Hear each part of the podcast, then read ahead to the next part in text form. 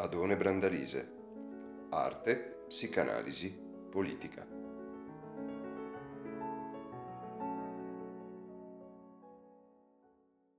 Mettere in discussione quella che, è bene ricordarlo, è una forma politica, non è un'idea platonica, non è una verità intangibile, è una forma politica, tra l'altro storicamente determinata, che quindi ha una sua origine, ha conosciuto una evoluzione di carattere storico cronologico ed è arrivata attualmente ad una fase che credo possiamo concordemente considerare essere una fase di forte crisi.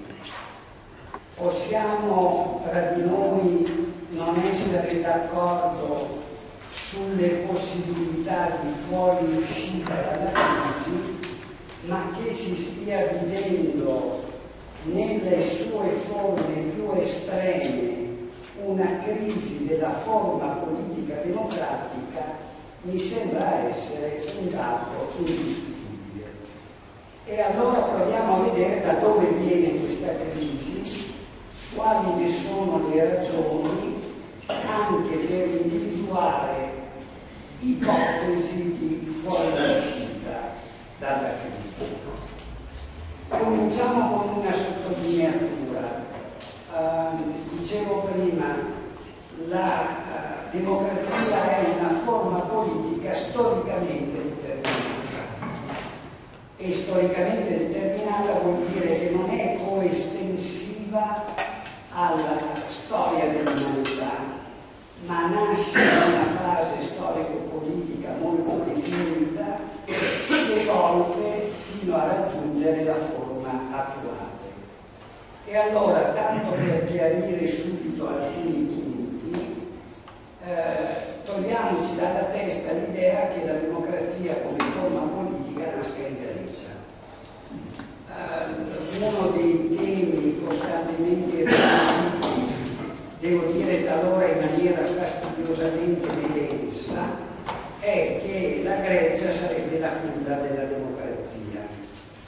Ciò a cui si assiste più ancora che in Grecia, ad Atene, all'incirca a metà del quinto secolo avanti Cristo, nel momento cioè di maggiore rivoglio della forma politica che la città assume, è una, virgolette, democrazia in cui a, a godere dei diritti politici sono esclusivamente coloro che sono autoctoni, maschi e liberi.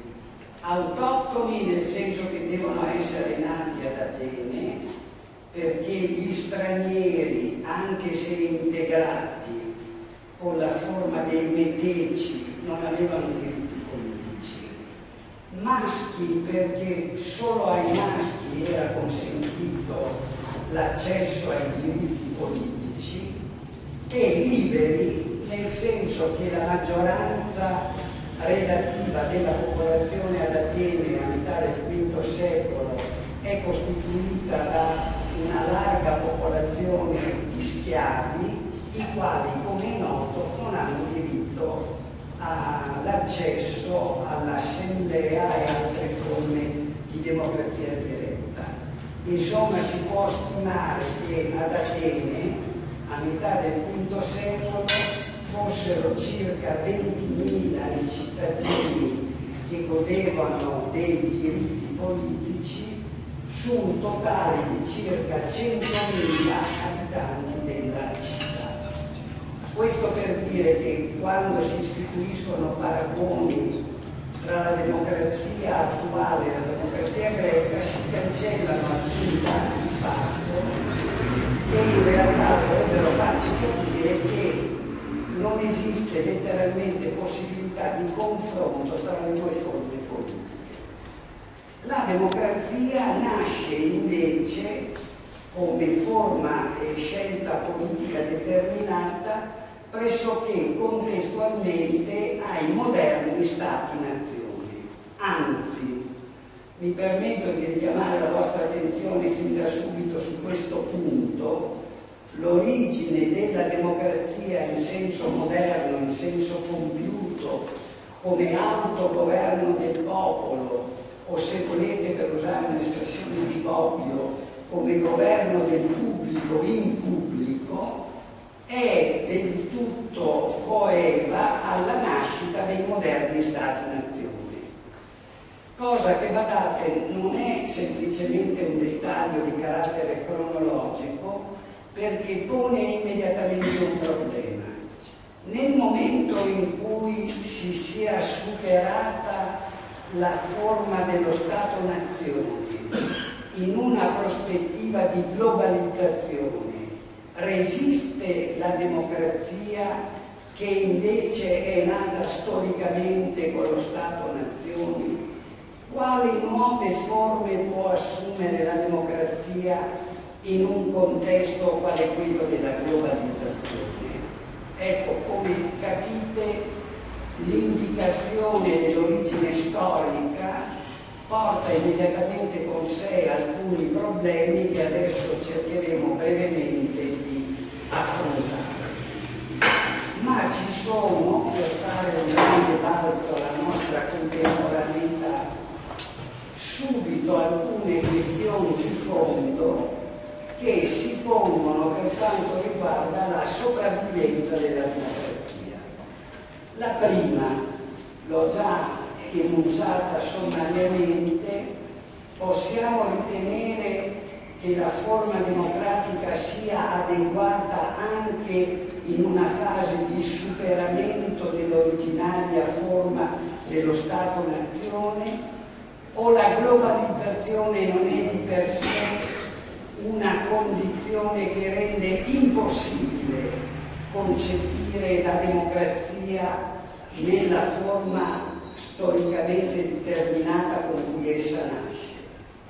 Seconda questione che emerge: è del tutto evidente, mi pare che la possiamo constatare quasi quotidianamente, la asimmetria tra, come dire, le procedure attraverso le quali si esprime il processo decisionale nelle democrazie occidentali e le esigenze che vengono poste talora in forma prepotente dai soggetti responsabili, da quelli che si chiamano i poteri forti, e cioè i soggetti di carattere economico e finanziario. La simmetria è evidente tra la lentezza strutturale, strutturale e ineliminabile delle procedure democratiche e la tempestività e la competenza richieste per le decisioni sul piano economico-finanziario. Ma c'è, per venire al nostro Paese e andare alla fase finale, una difficoltà strutturale che a mio giudizio finora non è stata adeguatamente interpretata e che, ve lo preannuncio, eh, si formula in termini che probabilmente incontreranno il vostro dissenso.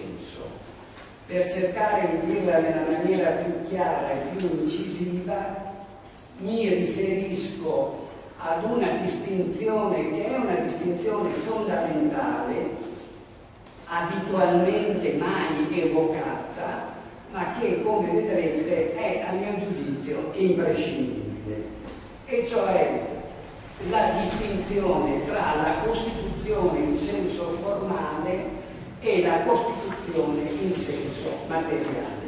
Voi sapete che questa distinzione è entrata largamente nella dottrina politologica e giuridica all'incirca metà del Novecento, tra Costantino Mortati e Carl Schmitt, dove la Costituzione in senso formale è per lo più il testo scritto, nei paesi di civil law come il nostro, il testo scritto della Costituzione.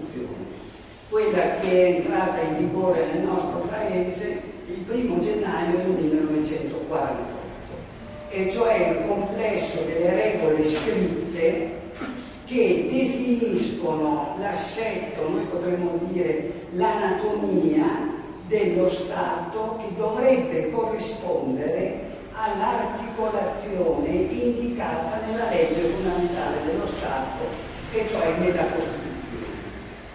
Rispetto alla Costituzione formale vi sono poi un complesso di prassi e di regole materiali non scritte che invece specificano da un lato la morfologia dei poteri, e cioè la forma determinata che i diversi poteri vengono ad assumere, e dall'altro indicano nei fatti quali siano le procedure che vengono effettivamente impiegate.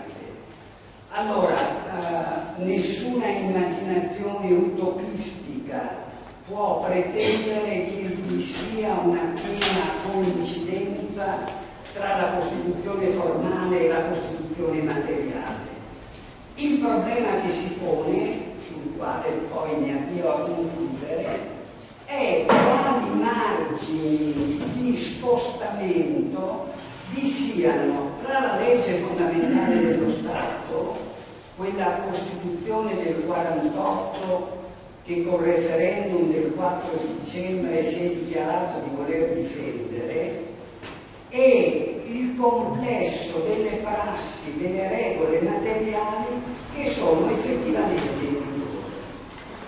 Allora, per capire, come dire, la drammaticità e probabilmente l'irreversibilità della crisi democratica del nostro Paese, è sufficiente tentare di confrontare quale sia l'assetto dello Stato, così come è descritto dalla Costituzione formale, rispetto alle procedure materialmente in atto. Allora, scusate se sarò appena un po' pedante, ma credo che tutto sommato questo ci aiuti nella nostra discussione. Partiamo dal primo e fondamentale principio che è alla base della Costituzione del quarantotto, e non solo della Costituzione del quarantotto, ma di moltissime altre Costituzioni. È quel principio che con il referendum si è dichiarato di voler tenacemente, intransigentemente difendere, e cioè la distinzione e la reciproca autonomia tra i tre poteri fondamentali dello Stato, legislativo, esecutivo e giudiziario. Bene, questo è ciò che è scritto nella Costituzione del quarantotto. Domandiamoci che cosa ne è nella realtà dei fatti, e allora scopriamo che l'attività legislativa che spetterebbe secondo la Costituzione al Parlamento è svolta nel settantotto per cento dei casi dal potere esecutivo attraverso lo strumento della decretazione d'urgenza o attraverso il circuito talora perverso tra decreto e voto di fiducia. Tanto per capirsi, la Costituzione formale prevederebbe il ricorso alla decretazione di urgenza, virgolette, in casi di comprovata urgenza e necessità. A partire dai governi presieduti da Craxi, con un ritmo crescente, con i governi Berlusconi, ma anche con i governi di centrosinistra, la decretazione d'urgenza è diventata la modalità ordinaria di produzione legislativa. Si è ricordato da parte dei pochi studiosi che hanno sottolineato questa circostanza che si è deciso per decreto legge anche il commercio dei molluschi lamelli branchi, che forse forse questione di grande urgenza e necessità non era, ma era indispensabile per poter arrivare al paro del provvedimento legislativo. Allora l'attività l'attività legislativa è in realtà, per deroga rispetto al testo formale, esercitata dall'esecutivo. Aggiungerei un punto, ma non voglio interrompervi in questa enumerazione che sarà pedante ma indispensabile. Aggiungerei che probabilmente è inevitabile che vi sia questa forma di discostamento rispetto alle procedure previste dalla Costituzione formale, perché se stiamo ad aspettare che il Parlamento legiferi nella forma normale e ordinaria, è evidente che si manifesterebbe quella asimmetria tra i tempi della decisione democratica e le urgenze proposte dai grandi soggetti della scena politica internazionale, per cui non si riuscirebbe a far fronte a queste esigenze. Proviamo a andare oltre. Allora, il potere legislativo è esercitato in maniera abnorme dal potere esecutivo. Quanto all'ordine al potere giudiziario, io vorrei che qualcuno mi convincesse che soprattutto nel corso degli ultimi trent'anni la magistratura si è limitata alla prerogativa che è prevista dalla Costituzione, cioè il controllo di legalità, e non ha invece agito da mani, da, prima ancora dagli anni di piombo a mani pulite fino ai giorni nostri, come soggetto politico a pieno titolo, con il piccolo dettaglio che è un soggetto politico che non risponde ad altri che a se stesso, perché sappiamo che la magistratura si regola sulla base di quell'organismo di autogoverno che è il Consiglio Superiore della Magistratura. Proviamo a scendere. Il Presidente della Repubblica.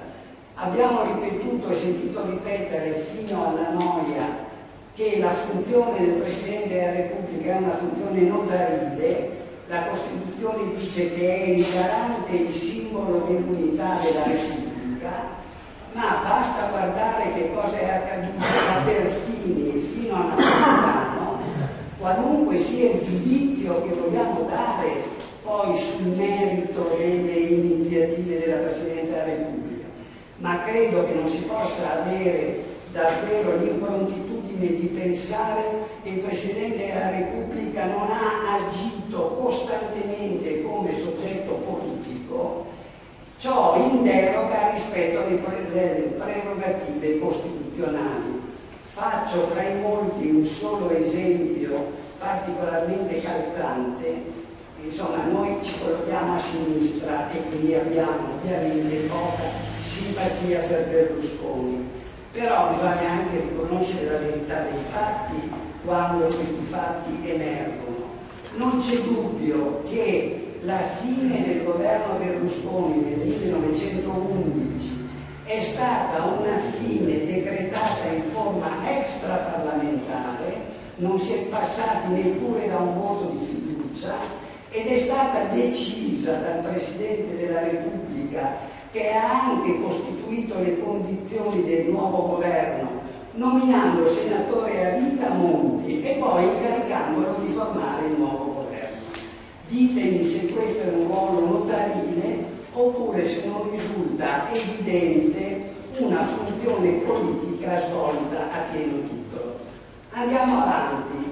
Si pensa, a torto, che la Corte Costituzionale abbia un ambito di prerogative estremamente limitato dalla Costituzione e non possa andare oltre quell'ambito, ma su una serie di temi di politica economica la Corte Costituzionale è intervenuta in maniera decisiva, obbligando il governo a rifare non una piccola misura economica, ma quella che niente meno aveva fissato alcuni tetti per quanto riguarda le pensioni e l'aggiornamento delle pensioni, che sono stati riscritti sulla base di ciò che ha stabilito la Corte Costituzionale. Ho quasi finito. I partiti. I partiti sono associazioni di diritto privato che avrebbero il compito, secondo la Costituzione, di funzionare da mediatori tra società civile e istituzioni rappresentative, e dovrebbero essere coloro che procedono ad una selezione del ceto politico istituzionale. I partiti hanno oramai da tempo occupato le istituzioni e se c'è una funzione che non svolgono è quella di selezione del ceto politico, vista la miseria del ceto politico con lo quale abbiamo a che fare. I sindacati sono previsti come libere associazioni per la tutela dei lavoratori, ma insomma è oramai un dato acquisito che da almeno trent'anni il sindacato, soprattutto attraverso la pratica della concertazione, decide assieme al governo o talora in conflitto col governo quali misure di carattere economico debbano essere assunte, che non sempre coincide con la difesa immediata dei diritti dei lavoratori. Insomma, della Costituzione formale del quarantotto nella Costituzione materiale non c'è neanche l'ombra, non c'è la tripartizione dei poteri, non c'è il ruolo dei partiti, non c'è il ruolo dei sindacati, non c'è il ruolo del Presidente della Repubblica. Di fronte a questa situazione è l'interrogativo, io chiudo allora con l'interrogativo che pongo, è il seguente: è pensabile, è ragionevole ricondurre nell'ambito della Costituzione formale i processi reali che ormai sono in corso da decenni e che sono in larga misura irreversibili e inesorabili? O non si deve immaginare uno scenario diverso, e qui tocchiamo il punto del massimo dissenso tra di noi, poi taccio, magari o non si deve immaginare uno scenario diverso, e cioè prendere atto che questi processi che sono accaduti in deroga rispetto all'assetto formale e che lo hanno svuotato di ogni contenuto. Amici e compagni, quando abbiamo votato per il referendum, ma quale Costituzione abbiamo difeso? Quale Costituzione abbiamo difeso? Non è un inganno dire che abbiamo difeso la Costituzione del quarantotto, la tripartizione dei poteri, il ruolo dei partiti, dei sindacati.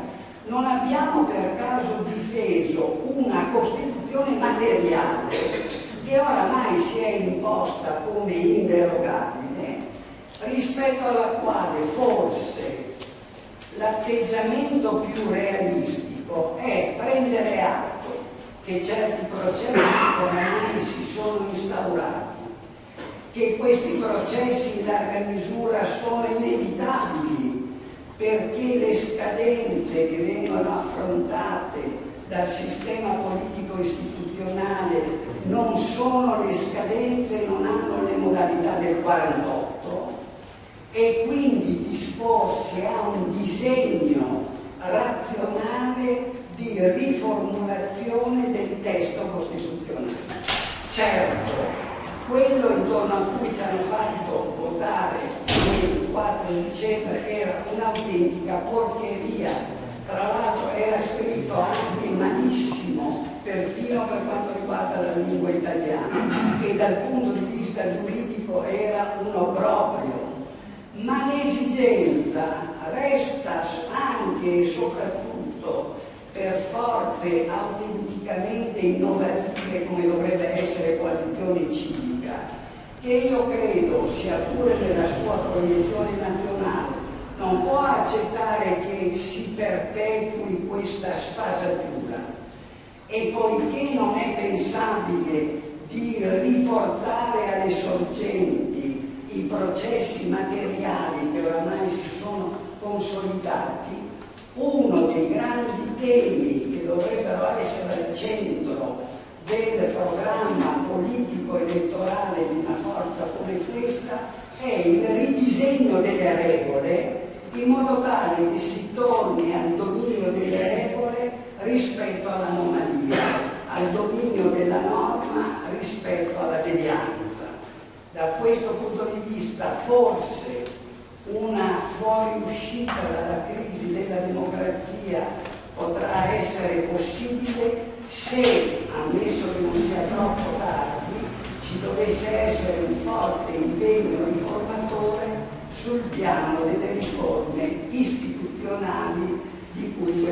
prendere a bisogno.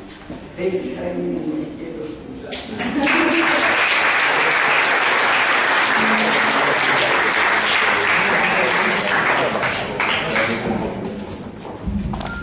Eh, chiedo scusa a Ferrero, io non però sono le condizioni di luce, Ferrero è tutto sommato conciliabile in questa misura, sempre che sia augurabile di sentirà per vedere il film.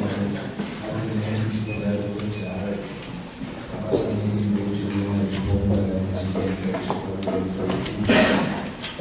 In realtà credo che eh, per l'intervento che ha appena pronunciato Umberto, sia per quello che adesso ritornerò, potrebbe andare con una certa efficacia come epigrafe un verso a cui sono molto affezionato di Yeats, che dice: cammina con passo leggero, cammini sui miei sogni. Perché per molti versi Umberto, anche elettronicamente, è ricorso più volte a questo riferimento, a questa captazione di violenza, a questa prevenzione di possibile dissenso, ha fatto più volte riferimento al fatto che quello che avrebbe detto avrebbe potuto incontrare una non immediata pressione.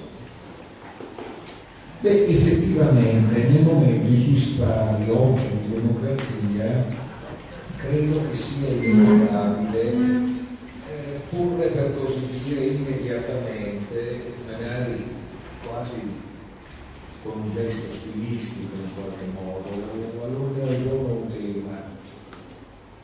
Probabilmente viene ad avere un segno politicamente, ma non soltanto negativo, tutto ciò che strutturi la propria rappresentazione nella forma di una volontà di continuità, di conservazione, addirittura di salvezza, di qualcosa che si concepisce come un patrimonio inalienabile che vada inesorabilmente difeso.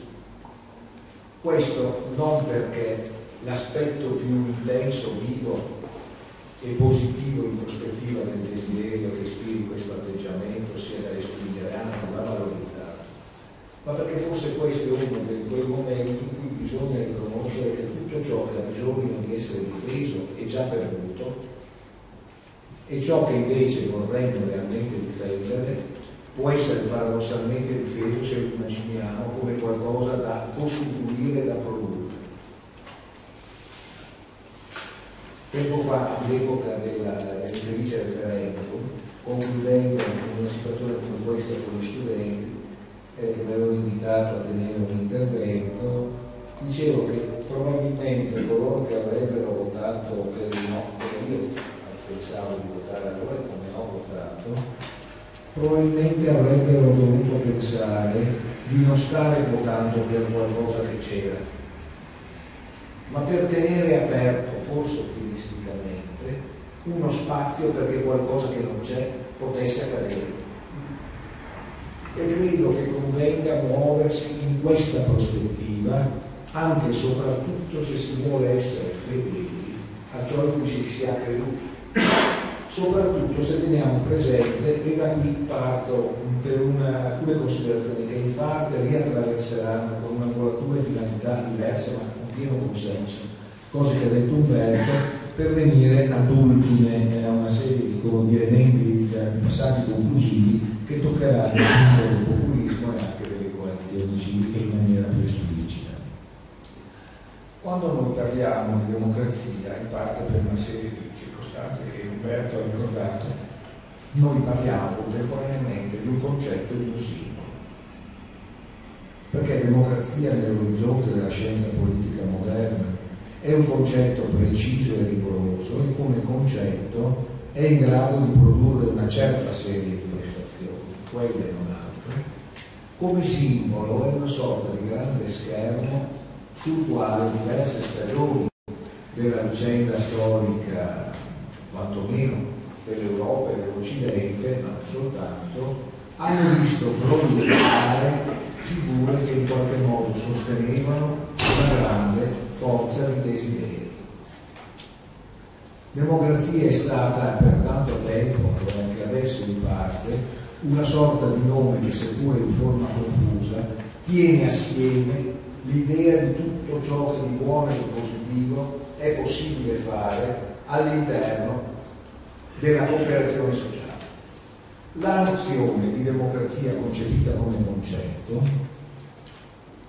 è qualcosa di abbastanza diverso, anche se ha potuto per molti versi, questa è stata la politica nel senso proveniente dell'espressione, fondersi con il simbolo di cui ho provato a parlare. Ad esempio, figure come quelle della rivoluzione erano per eccellenza figure nelle quali si poteva pensare che la forza desiderante del bene irrompesse potentemente negli spazi dell'organizzazione del potere politico, in un certo senso, trasvalutandoli, facendoli diventare qualcosa che essi intrinsecamente non potevano essere. Non potevano essere perché democrazia vuol dire essenzialmente, è una parola appunto greca che viene recuperata nel contesto del sistema coerentissimo e feroce della concettualità politica moderna,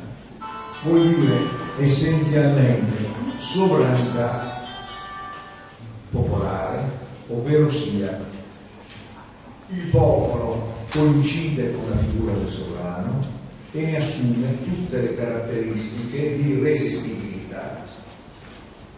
Conseguentemente il governo è affidato sia nella forma legislativa sia in quella esecutiva a strutture che hanno come compito quelle, guardate bene, non di riflettere ma di realizzare la volontà generale, perché nella democrazia da sempre la volontà generale non è la volontà empiricamente espressa dal numero maggiore delle persone che stanno all'interno di una comunità che si vede democraticamente, è quella volontà che mette in forma l'esserci della realtà statale, è quella volontà che vuole attivamente e ottiene efficacemente che lo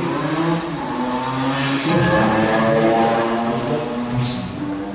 Sotto questo profilo devo dire a suo modo la Costituzione dell'Unione Sovietica dell'epoca di Stalin era una Costituzione sicuramente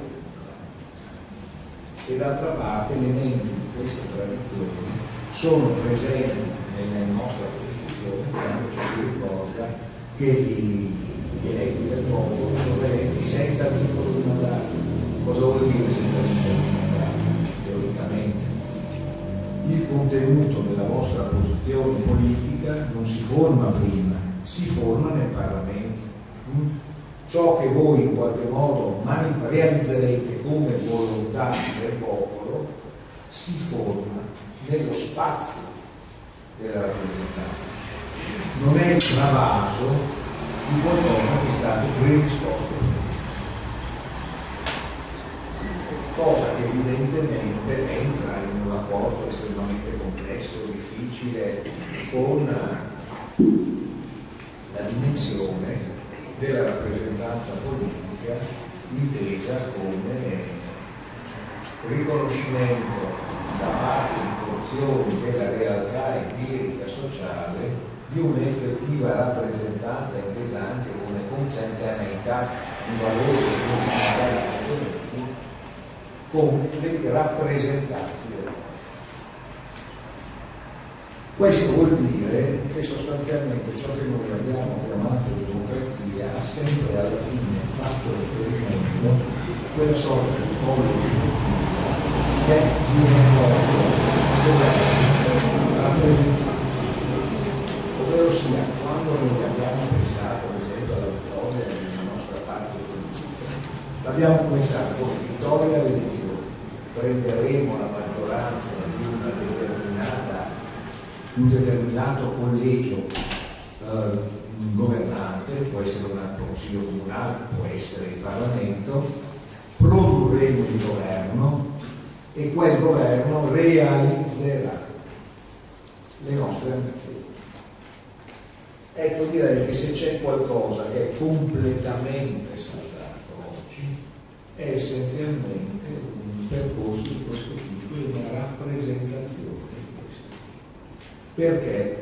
Allora, se eh, vogliamo dire perché, non è che chiaro che in due minuti si fa fatica a produrre una proposta adeguatamente articolata, un po' politicamente come la formazione di prima Umberto ha evocato la nozione di Costituzione, ecco che in maniera molto chiara la nozione di Costituzione è qualcosa che va molto al di là per essere compresa di una considerazione critica, che può essere peraltro molto opportuna, relativa allo scostamento tra la Costituzione, ad esempio repubblicana in Italia, e le vicende della Repubblica Italiana, dello Stato italiano e della società italiana. Non si tratta semplicemente di riconoscere che non è avvenuto ciò che la Costituzione prescrive. Si tratta probabilmente di chiedersi come mai questo sviluppo è stato. E questo richiede un ragionamento di altro tipo. Cos'è stata la Costituzione? La Costituzione in senso materiale, come prima diceva Umberto, quella che i tedeschi hanno chiamato Verfassung, che è un termine conveniente perché indica proprio esattamente l'attività del Verfahren, ovvero sia del tenere assieme. La Costituzione è il complesso di quei processi che fanno sì che l'università politica, che l'unità politica ci sia piuttosto che non esserci.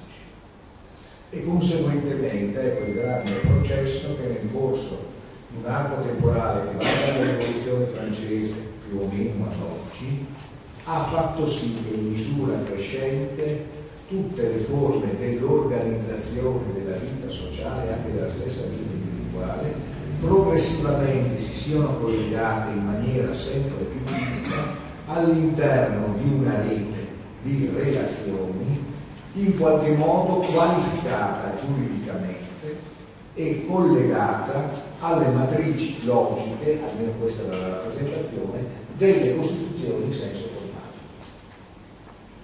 Quindi sotto questo profilo un processo politico-sociale che voi vedete in atto non soltanto quando sentite parlare della Costituzione, delle sue modificazioni, della sua interpretazione o applicazione, ma che in realtà vedete quando andate al banco,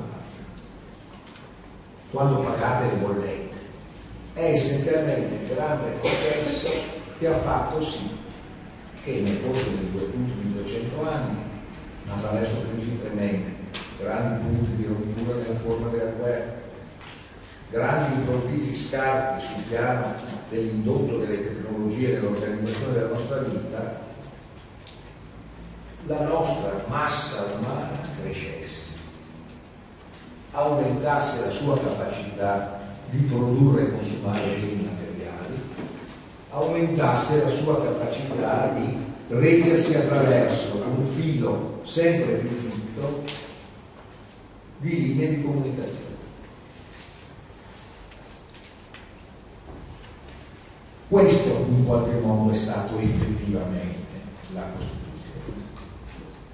Ed è ciò che essenzialmente ha fatto sì che la forma dello Stato nazionale diventasse la misura di una serie di mediazioni tra i processi di sviluppo materiali e delle organizzazioni produttive e il complesso di mediazioni politiche che rendevano la società capace di operare all'interno di quei processi in forma in qualche modo semplice.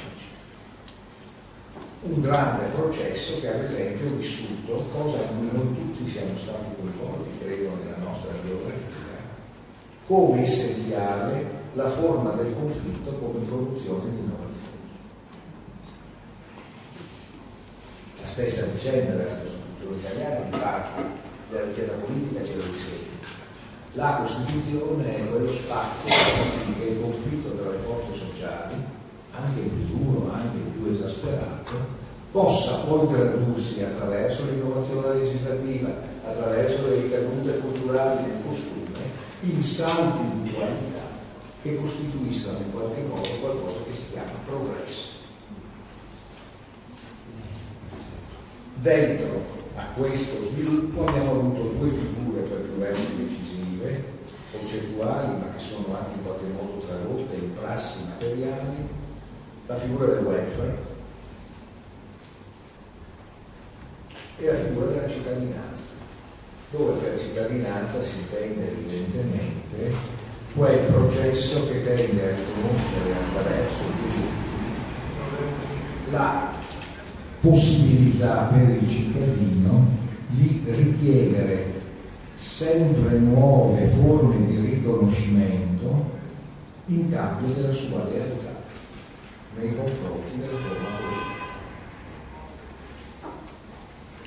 È ciò che in qualche modo ha accompagnato, per così dire, la vicenda di una società che è diventata tutto sommato più ricca, che ha diffuso il lavoro, con il lavoro che giura che evidentemente il suffragio, che in un certo senso ha prodotto quell'intreccio tra crescita dei diritti e crescita delle condizioni materiali che rendevano in varia misura funzionale il riconoscimento di quei diritti allo sviluppo, che giunge sostanzialmente, direi sino quasi alla morire per noi, la crisi del duemilasette, quando in realtà si è forse slatentizzato anche in Italia qualcosa che era in atto già. Quella cosa che abbiamo chiamato in realtà, per dare un nome eh, condensante a un complesso di processi che forse non sapevamo in forma diffusa analizzata, che abbiamo chiamato globalizzazione, ovvero sia il fatto che tutti i processi in qualche misura significativi nell'organizzazione della dimensione, la chiamerò così per il momento in maniera un po' antica, del denaro, della comunicazione e dello stesso traffico delle persone si presentino come fenomeni a scavallo di un'economia incontenibili e ingovernabili nella cornice limitata dello Stato nazionale e per molti versi anche non dominabili da forme di aggregazione statale sovranazionale, come ad esempio è stato per la comunità europea. Sta fallendo ogni volta debba fare qualcosa da Unione Europea, mentre invece si è determinata come sviluppo paradossalmente autonomizzato dalle matrici logiche della Costituzione una vastissima rete di situazioni di carattere o di pura prassi o di convenzione giuridica internazionale che hanno di fatto realizzato un mondo in cui le decisioni più significative, quelle di cui non è possibile discutere gli effetti, ma solo rapportarsi a quegli effetti per adattarsi in qualche modo, quelle che in qualche modo arrivano sino a, alle, alle condizioni finanziarie di cui la borghesia ci deve accettare. Ecco, tutte queste cose non sono nell'ordine di effettiva disponibilità della decisione politica dei governi del Consiglio dello Stato. E in secondo luogo non sono nell'ordine di ciò che il sistema di competenze del proprio dello Stato è in grado di immaginare come un oggetto di cui dispone. Devo dire molto più brutalmente quella cosa che noi chiamiamo per comunità finanza internazionale è dal punto di vista epistemologico radicalmente ulteriore a qualsiasi forma di suo afferramento politico. È invisibile alle cose di ciò che chiamiamo politica presente. Tanto vero che nel corso di questi anni, utilizzando la metafora confusissima ma potente evidentemente dei mercati, perché i cosiddetti mercati a volte si incazzano se lo desideriamo, non so, di dare cinque lire a qualcuno che sta prendendo le canne. Ecco, nella forma mitica dei mercati si è in qualche modo riconosciuto quello spazio della politica nazionale e delle amministrazioni sta nel decidere quanto è compatibile all'interno della curva di processi che sono negli loro aspetti essenziali indiscutibili e incontrastabili. Non so se avete notato spesso a livello di dibattito della comunità europea riferimenti di questo tipo, siete liberi di fare questo, questo, quello che volete, ha fatto dei saldi finali, ha fatto dei saldi finali tornano, vuol dire esistono dei margini che sono lasciati in qualche modo alla politica, che sono essenzialmente l'opera di adattamento delle comunità a quanto risulti di volta in volta necessario perché i percorsi della macrofinanza non siano guardati.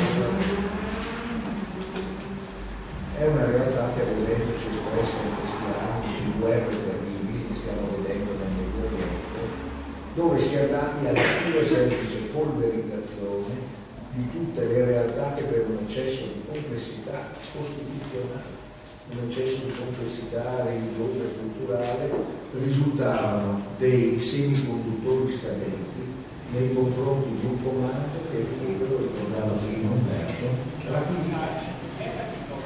I mercati non sono pazienti nei confronti delle complicazioni eh, degli stati democratici.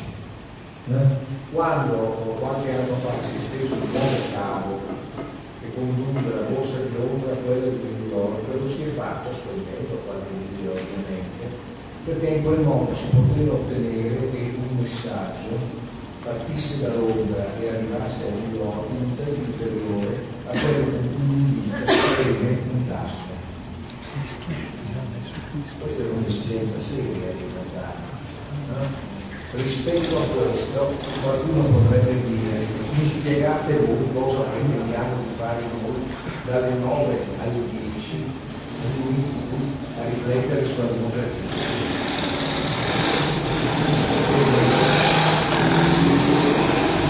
Questo in qualche modo significa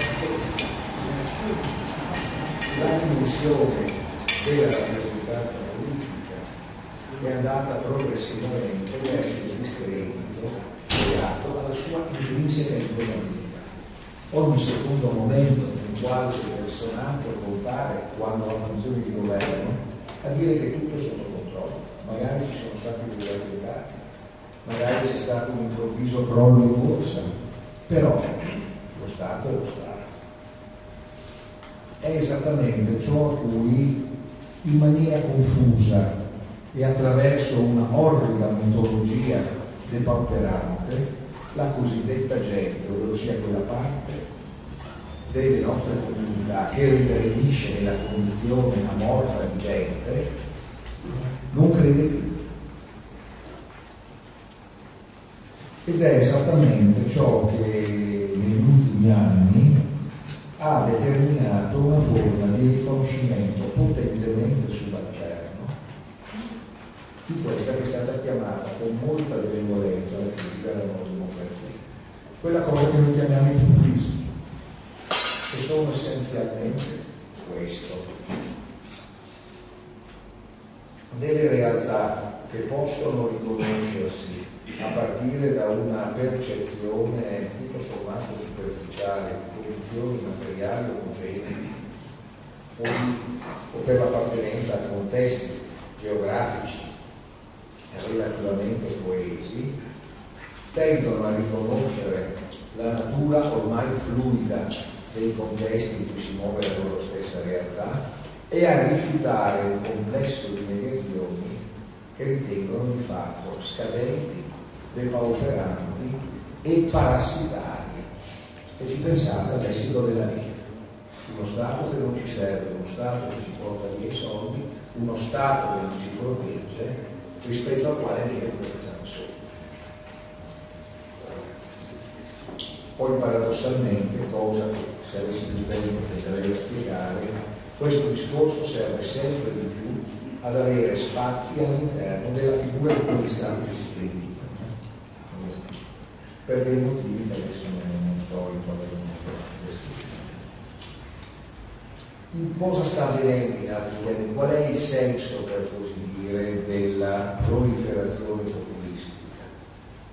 La proliferazione di una serie di narrazioni che hanno come loro caratteristica la presa, la rappresentazione di possibili spiegazioni della totalità che non richiedano in realtà una partecipazione delle proprie complesse e che prospettano una serie di soluzioni che sono per il momento protette dalla lontananza di un'effettiva fase di loro implementazione.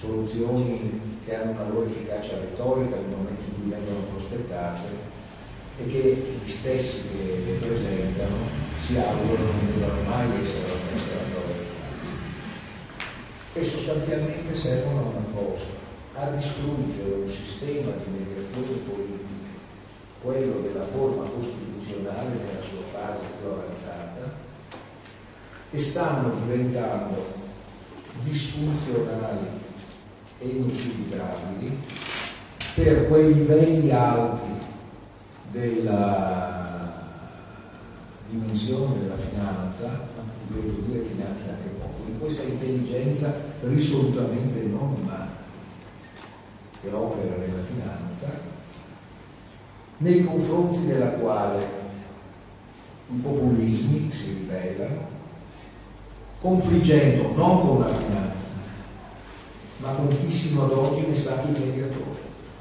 e che quindi paradossalmente lasciano in prospettiva i poteri finanziari, se li chiamiamo così, liberi anche da quella debole interlocuzione che era essenzialmente stata esercitata dai cosiddetti governi democratici. La situazione, la vicenda che si è determinata è estremamente interessante, una rivolta di fregati dalla finanza che elimina sostanzialmente una mediazione inefficace ovviamente e lascia a questo punto totalmente libero il potere finanziario di muoversi senza resistenza. Ora, questa è una partita che però non si risolve così. Gli sviluppi che andiamo a verificare sono probabilmente molto più complessi. Una cosa però indubbiamente è acquisita. Quando parlo di una finanza disumana non sto in qualche modo evocando una figura inutile.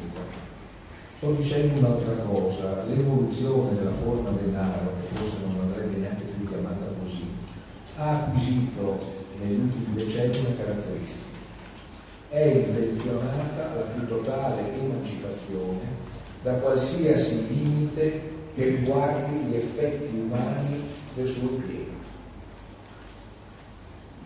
Cioè il denaro deve avere la capacità, deve avere la libertà di non radicare, di non assumere responsabilità nei confronti di nessun contesto umano particolare. Voglio dire, chi è nato tanto anni fa come me sapeva che una volta la fabbrica era una cosa alla distanza, della, alla distanza di un chilometro dalla quale c'era la villa del proprietario.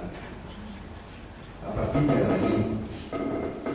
Nella fabbrica si giocava un scontro vero e nello stesso tempo si giocava una solidarietà altrettanto vera tra i fattori della produzione. Questa cosa non esiste più.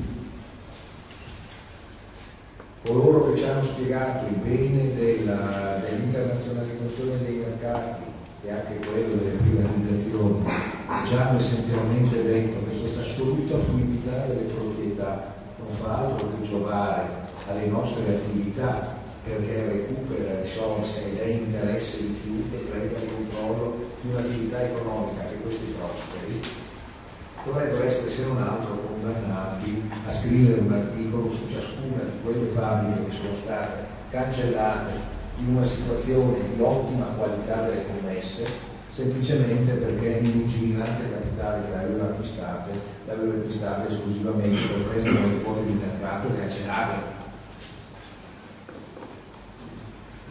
Per non parlare delle privatizzazioni, dove sostanzialmente carità di patria vuole che non si tocchi il ruolo che nella loro concezione e nella loro attuazione è stato esercitato da tutto ciò praticamente che noi chiamiamo sinistra, centro, sinistra, sinistra, eccetera, sino ad oggi. Però voglio dire, questo tipo di considerazione è l'ultimo che potrebbe sembrare avere la funzione di desolare. Io non credo che questo scenario debba necessariamente essere visto con una sostanziale eh, riforma di dispersione. Credo invece che sostanzialmente questo solleva una assunzione di una prospettiva che in qualche modo sappia riconoscere che la natura radicalmente non umana dell'intelligenza che attualmente sta fermandosi richiede qualcosa di diverso da una regolamentazione umanista, da una protesta democraticistica, richiede invece eh, uno sforzo di elaborazione intellettuale che non riguarda più principalmente il giudizio ideologico sul mondo, riguarda la capacità di poter dialogare attraverso sistemi di comportamento e modi di produzione e di innovazione intellettuale con la forza per il momento preponderante di ciò che abbiamo chiamato l'intelligenza disumana. I pochi paesi che ancora se la giocano sono quelli in cui l'Italia è l'innovazione intellettuale e corporativa e corporativa. Solo un'intelligenza diffusa può in qualche modo confrontarsi con un'intelligenza pervasiva, con quella nei confronti della quale ci troviamo praticamente. Questo richiede una cosa molto difficile da fare, un vastissimo e coordinato pluralismo di esperienze digitali. E qui vengo, forse sono arrivato alla fine del mio tempo, credo, sì, alle coalizioni civiche. Allora, io come possiamo dire, ho il senso del motivo dell'umanismo, almeno me lo si riconosce, quindi non sto dicendo che proprio in questo scenario la soluzione è coalizione. Non so. Non so quanti, quanti voti prenderemo, spero tanti, ma non è su questo che mi ha portato a questa esperienza alla qualità. Questa esperienza ha un merito, parte dal riconoscimento del capitale e del capitale sociale presente all'interno del capitale umano. Probabilmente, noi eh, possiamo dire, l'occasione che ha è un'occasione per eccellenza classica, il rinnovo del Consiglio comunale, e ciò che probabilmente ha aggregato tante persone è il sentimento, tutto che si vuole ma sacrosanto, di ritenere che la mediazione politica amministrativa della città di vive debba avere livelli di qualità superiori a quelli che sono stati fino ad oggi garantiti e che potrebbero minacciarci ancora di più nel prossimo futuro. Una richiesta, come possiamo dire, banalmente direi di qualità della vita, che probabilmente ciascuno di voi ha parlato attraverso anche il recupero di elementi di tradizione politica, ideologica, culturale e personale. Ma è giusto, uno gioca con le carte che ha. Adesso io non so eh, appunto che cosa succederà rispetto alle elezioni, però io credo che sarebbe il caso di valutare il significato di operazioni come queste al di fuori di questa indicazione della vita. Bisogna realmente studiare le condizioni con cui il riaggregarsi di persone possono in qualche modo conoscere dal stesso etico di un generico lavoratore, che è ciò di cui è morto attraverso la sua evidenza il partecipazionismo dei tradizionali partiti politici. Io sono una vecchia esperienza come partito comunista, cose che sono. Sostanzialmente la gente va in un posto dove ha la sensazione, stando lì, di capire di più, di sapere di più e di contare di più. Se vai in un posto dove c'è il rischio di sapere di meno, contare di meno, sapendo che nel frattempo qualcuno molto più rapidamente compie una serie di operazioni di perdecenza autonoma ai danni di coloro che sono lì, dente a discutere, non ci va più. I nostri giovani che sono ormai stati addestrati con i digitali nativi, non so se ce n'è qualcuno qui, ma in genere a questo tipo di cose non vengono. Perché per istinto non ci casca. Allora, ecco che sostanzialmente eh, si siamo adesso il problema, non possiamo, non posso parlarne più adesso, perché gli eventi sono passati, ma questo lo possiamo parlare assieme, di capire quello che si fa dopo l'undici, e dopo il valutato eventuale, speriamo che non ci sia, perché abbiamo pagato cose di cose. Dopo quella riunione che vi notavo prima, i miei studenti della mia facoltà, dell'ex facoltà, della eh, sul referendum, mi si sarebbe molto interessante vedere se qualche giorno dopo il referendum ci sarebbe ancora così tanto di passato. Mi risulta che abbiano fatto quattro o cinque assemblee diverse dei singoli movimenti e abbiano deciso di non vedersi di passare per un po' di tempo. Io rispetto sempre il modo di fare politica. Però la mia decisione che terminata l'azione favorevole intrapresa da Matteo Renzi di aggregare opinioni diverse contro la sua arroganza, le motivazioni per stare assieme sono volute e meno cogenti. Sapremo fare meno difficoltosi. Avete presente quella splendida quella splendida, quello splendido dramma espressionista di Potoccia, no? Assassino Speranza delle donne, dolci Speranza della sinistra, altrimenti sarebbe, sarebbe un po' triste, insomma. E se fosse così, questo ci parlerebbe di una crisi irreversibile, di quel desiderio che ha provato per campagna in un democrazia. Grazie.